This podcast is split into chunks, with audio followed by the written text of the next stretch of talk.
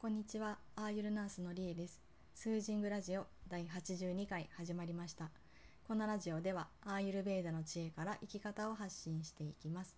この配信は、ポッドキャスト、スタンド FM でお聞きいただけます。質問やメッセージ等は、インスタグラムのダイレクトメールか、スタンド FM のレター機能で募集していますので、送っていただけると嬉しいです。皆さんいかがお過ごしですか？今日の種子島の気温は30度ぐらいですかね。夏日でした。夏日なんですけど風はそんなに暑くないっていう感じで比較的過ごしやすい一日でした。南風なので波はあんまりなくって今日はサーフィンはできずでしたね。はい。なんか徐々に夏っていう感じになってきてこの太陽の熱が違いますよね全然。なんかアーユルベーダ的に言うとピタのピッタのエネルギーの高まりを感じます。そう。つい冷たいものが欲しくなるんですけど実際これ取っちゃってるんですけど多分そのせいで代謝が落ちてるのか朝起きたら顔がむくんでることが多いですね最近。なんか冬は温かいものばっかり飲んでたんですよ。白湯だったりとかハーブティーだったりとか。なのでこういう朝起きて顔がむくむとかなかったんですけど夏になってむくむっていうのはやっぱり水分を取りすぎてたりとかあとは冷たいものを取って内臓が冷えて、まあ、アグに消化力が落ちるんだろうなと身をもって体験してます。なので今はホットのハーブティーを飲んでます。はい。あとはね結構不思議なんですけど無性にヨーグルトが食べたくなるんですよね。冬の間はもうそんなこと思わないんですけど。はい、これは何でかっていうと多分体が自然にクールダウンするために欲していてヨーグルトって、まあ、酸味もあるんですけど乳製品なので乳製品って冷たい性質持ってるんですよね。比較的重い性質になってきます。なので酸味自体はピッタもカパもあげるんですけど、えっと、乳製品とか冷静冷たい性質持ってる分ではクーリングの要素になってきますね。なので体が欲している味とかものっていうのはその上がった動作乱れた動作を鎮静してくれる味覚だったりするのでこの素直に欲しいものを食べるっていうのも結構おすすめです。でも仮にそれがジャンクフードだったりとかあの体に悪そうなもの加工食品だったりする場合は自分の心の方が乱れてないかとか、えっと、そういうところあとはその加工食品じゃなくてできるだけナチュラルなもので作って食べるようにしたりとかそういうのがいいかなと思います。なので食べたい味覚とか食材とかそういうところから考えてできるだけ体に優しいものを取っていったらいいかなと思います。はい。で、えっと、今日は最初にお知らせです。えっと、音声で先行でお知らせするんですけど明日7月あ嘘です。えっと 6月29日ですね。新月に、えっと、新しい講座をリリースします。タイトルはアーユルベーダ導入セッションですね。セッションの導入編です。はい、まあ、今回の講座は最初にリリースした生き方のアーユルベーダ講座が結構深掘り濃い内容で癒しのアーユルベーダ講座が癒しの内容ですね。時間も60分かける5回で少しショートになってるんですけど今回の講座は、えっと、もう少し短くしてます。でそのアーユルベーダって何かとか難しいところはまだそこまで深掘りするつもりはないけどどういう何を教えてるのか大まかなことを知ってみたいとかまずは生活に取り入れられる部分だけ知りたいとかあんまり時間がないけどアーユルベーダを知りたい。あとは体とか心に対する視野を広げたいとか。そうあと普段ヨガをしていてアーユルベーダなんとなく知ってるけど、まあ、ヨガで手一杯でアーユルベーダまで自分で知る時間がない方とかそうまずはその導入導入編として作った講座になってます。なんか導入編なのでもう少し削ったりとかそのシンプルにしたかったんですけど、まあ、私の性格上やっぱり文字数も増えてくるしそんなにシンプルにはなりすぎずに完成しました。本当はね1日とかワンデイとかで終わるののでもいいかなと思ったんですけどどうしてもやっぱり90分かける2回は必要になるので、えっと、今回の講座は90分かける2回で行います。はい、内容としてはまずはアーユルベーダは何かっていうお話あとは体質診断これは問診票とか、えっと、見た目の特徴とかあとは現在のコンディションとかそういうところから紐解いていきます。えっと、アーユルベーダの体質については、えっと、本来ならばアーユルベーダの医者ですね先生が脈診とか、えっと、指針とかそういうところもやって本当は体質がわかるんですけど一応問診票とか、えっと、大まかな見た目の特徴でも、えっと、およそわかることができるのでそういうのを参考にしてやっていきます。はい、あとはそれぞれの動作バータピッタカパについて勉強して、えっと、その後に今の体とか心の乱れチェック。あとアーマアーユルベーダの概念ですね。毒素とかそういうところも、えっと、簡単に、えっと、知っていきます、はい、あとはアーユルベーダにおける健康とか美しさ。あとは五感についてですね。やっぱりここは削れなかったです。五感についてのお話もしていきます、えっと、前編がここまで。で後編は、えっと、アーユルベーダの生活処方箋になっていきます。あの最初にリリースしてる2つの講座の生活処方箋よりももう少しだけあっさりにしました。伝える内容はだいたい一緒になってくるんですけど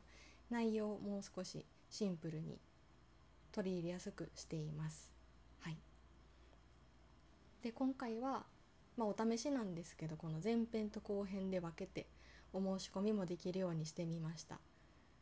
なのでその1回ごとのお申し込みっていう形ですねもちろんセットで受けていただくこともできるんですけど、まあ、前編だけ知りたい方とか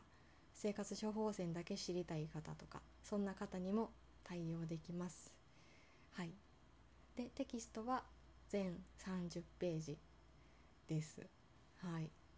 でこの講座に関してはパワーポイントとかは使わずに、まあ、対面でその顔を見ながらお伝えする形にしようと思ってます。えっと、詳細は概要欄のリンクのホームページの方に書いてますのでご興味のある方はご覧ください。セッションの募集は明日6月29日からちょうど新月ですね。7月5日まで約1週間募集行います。えっとセッションの開始に関しては個別で対応していきますので、えっと、ご都合のいい日を選んで決めていきます。2日間ですね。90分 ×2 日間。これはいつでも大丈夫です。連続で受けてもいいしえっと1回目はこの日2回目は2週間後とかそんな感じでも大丈夫です。はい。であと今回はえっとグループセッションもできるように考えてます。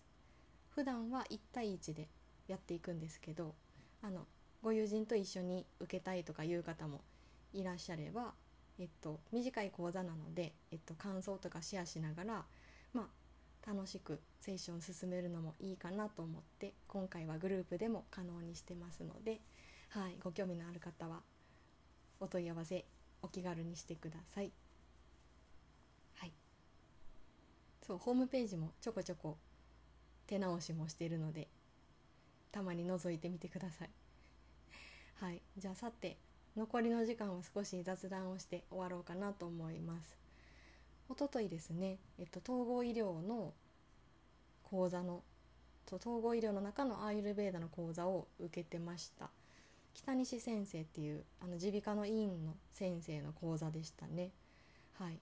耳鼻科ドクターでアーユルベーダドクターのお話っていうところでやっぱりその耳鼻科の話を聞けるのが結構面白かったですね、まあ、アーユルベーダとは何かっていう話から始まってやっぱりその実際の病院で行っているセルフケアの指導とかそうああいうのも結構面白くって。そうそう。であとはねなんか5,000年前の古典あるんですよ。アーユルベーダって。8科目診療科があるのであの西洋医学と似たように。で耳鼻科の古典の方にはこの手術器具っていうのが載ってるみたいなんですけど今使ってる現在使ってる器具の形とほとんど変わらないんですって。昔の人が作ったのってすごいですよね。今も同じやつ使われてるってすごいなって思いました。不思議なところでもありますよね。そう。あとはなんかその病院で指導している患者さんに説明するセルフケアの中であの鼻うがいとか鼻のオイルの点鼻ですよね。鼻の中にオイルを入れるとかオイルうがいとかそういうのを患者さんに説明しているみたいです。その上部の咽頭炎だったりとか鼻炎とかいろんな鼻とかその顔周りの症状の方来られるんですけどそう私のワークショップとかセッションでもオイルの点鼻とかはお伝えするんですけどこれって実際にやっぱり鼻の粘膜の炎症とか腫れを鎮静したりとかあとポリープの縮小とかも効果があるみたいですね。なんかその実際の例写真付きで見てたんですけど明らかに改善していてすごいなと思いました。やっぱり患者さんもしっかり続けられる方が多いって言ってましたね。そう。なので侮れないです。オイルを鼻に塗るだけとか。あのオイルうがいに関しては慣れるまでちょっとねなかなか難しかったりするんですけど喉とか口とかにはすごくいいと言われてますよね。はい、なのでもし鼻炎の方とか慢性鼻炎ですね。あとは喉の炎症とかされてる方いらっしゃったらセサミオイルが一番メジャーかな。どなたでも取り入れやすいと思うので、はい、何か質問があったらご連絡いただいたらいいかなと思いますけどオイルうがいとかあのオイル鼻に塗ったりとか、まあ、天秤ですね。ちょっと調べたら出てくるかもしれないですけど。はい。私もたまにやってます。はい。なのでまあドクターからの講義っていうのもはい、自分自身の復習にもなったしこうやって耳鼻科領域っていうのを聞けて結構面白かったです。はい、あと最後にえっと泳げるようになってきた話をして終わろうかなと思います。私もともと泳げなくって子供の頃海とか行ったことありますけどああいうなんか内地の海って黒いですよね。底とか全然見えないじゃないですか。なんか何も見えなくて足がつかないっていうことがほんまに怖くて。そう。だから子供の頃海でも足のつくところにしかいたことがなくって。そう。しかもなんかプールの授業って小中高もあったんですけどあるじゃないですか。あれも本当に楽しくなくってあの毎年泳げないレーンでずっと補習を受けてたんですよね。なんか水泳習ってる子って泳ぎ方知ってるからさあプール始まりましたってなったらいきなり泳げるんですけどなんか泳いだこともないし